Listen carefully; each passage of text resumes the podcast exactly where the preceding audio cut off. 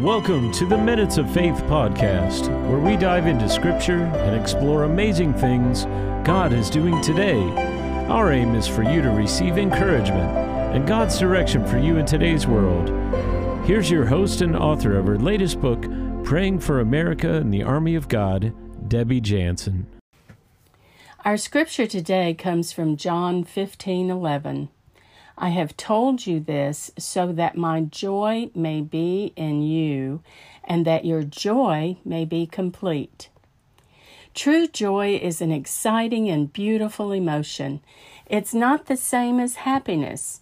Happiness is a byproduct of our circumstances. But joy is a deeper feeling. It is produced by an inexplicable knowledge that things are going to be okay. It derives from the confidence that even though our experiences or our present situation isn't the best, that we will survive or we will get through it to a better solution. John 15 begins by explaining how important it is to stay connected to Jesus. He uses the example of the branches in the vine. A branch cannot bear fruit unless it's connected to the vine. Otherwise, it withers. When we are connected to Jesus, we keep His commandments and we realize that He has the power to help us. And when we do that, we will experience deep, overflowing joy. I had an experience that tested not only my faith, but my future as well. Over 30 years ago, I fell in a neighbor's yard I brushed myself off and went about my business for a month. One evening, I noticed my little finger was shaking and I couldn't get it to stop. So I went to my GP doctor who thought perhaps it was a strained muscle and he put it in a splint.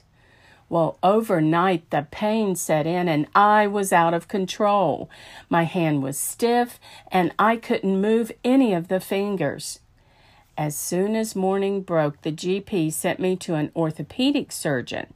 He found a small broken bone in my wrist, but was alarmed by the blue color and the coldness of my arm. He sent me immediately to a neurosurgeon. Well, after many tests, the doctor slowly entered our room. I still shudder when I remember the words the neurosurgeon said to me and my dad. She has a condition called reflex sympathetic dystrophy. The break caused her nerves to shut down the blood flow to her arm. There is no blood flowing from her elbow to her hand. If we don't stop it, the blood will shut off from her shoulder, and the only alternative is to amputate her arm. At that moment, I sat down hard all I could think about was did he say amputation? The doctor continued. We can give her three ganglion blocks on separate days. These will release blood into her arm and hopefully she will recover without any problems. But if they don't work, amputation will be the best solution. well, I can tell you at that point I was not feeling a lot of joy. Yet, on our way to the opposite side of the building to receive my first ganglion block, which I have to tell you was awful, Dad stopped in the hallway and took that painful hand and prayed. I can't remember what he said. All I know is that I was filled with peace that I couldn't understand. I just knew it was going to be okay. The anesthesiologist came in, explained the procedure, and I settled in for five minutes of horrible pain.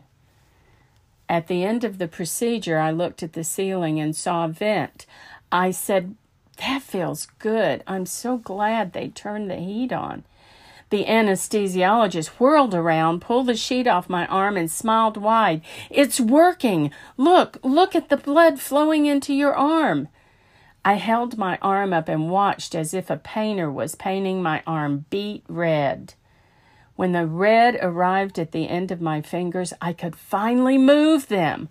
I opened and closed my hand over and over again, screaming and yelling, Thank you, Jesus!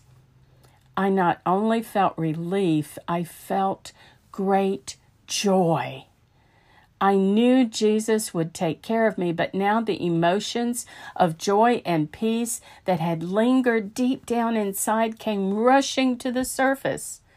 Like a child on Christmas that had received a long awaited gift, I experienced joy. My hand is also an example of the scripture and the branches and the vine. When we are not connected to our source of power and joy, we wither and die. So today, I encourage you to stay connected to your source of joy. Stay connected to Jesus. Dear Jesus, be with my listeners today and give them your joy. I pray that you will strengthen their lives with the knowledge that you have all the answers. Help them to seek you for guidance and for solutions to their problems. And bless them, dear Jesus, with overwhelming joy and peace. We ask this in your precious holy name. Amen. If you're looking for more encouragement and guidance, claim your copy today of Praying for America and the Army of God by Debbie Jansen. It's available on Amazon.com or visit DebbieJansen.com. Get your copy today.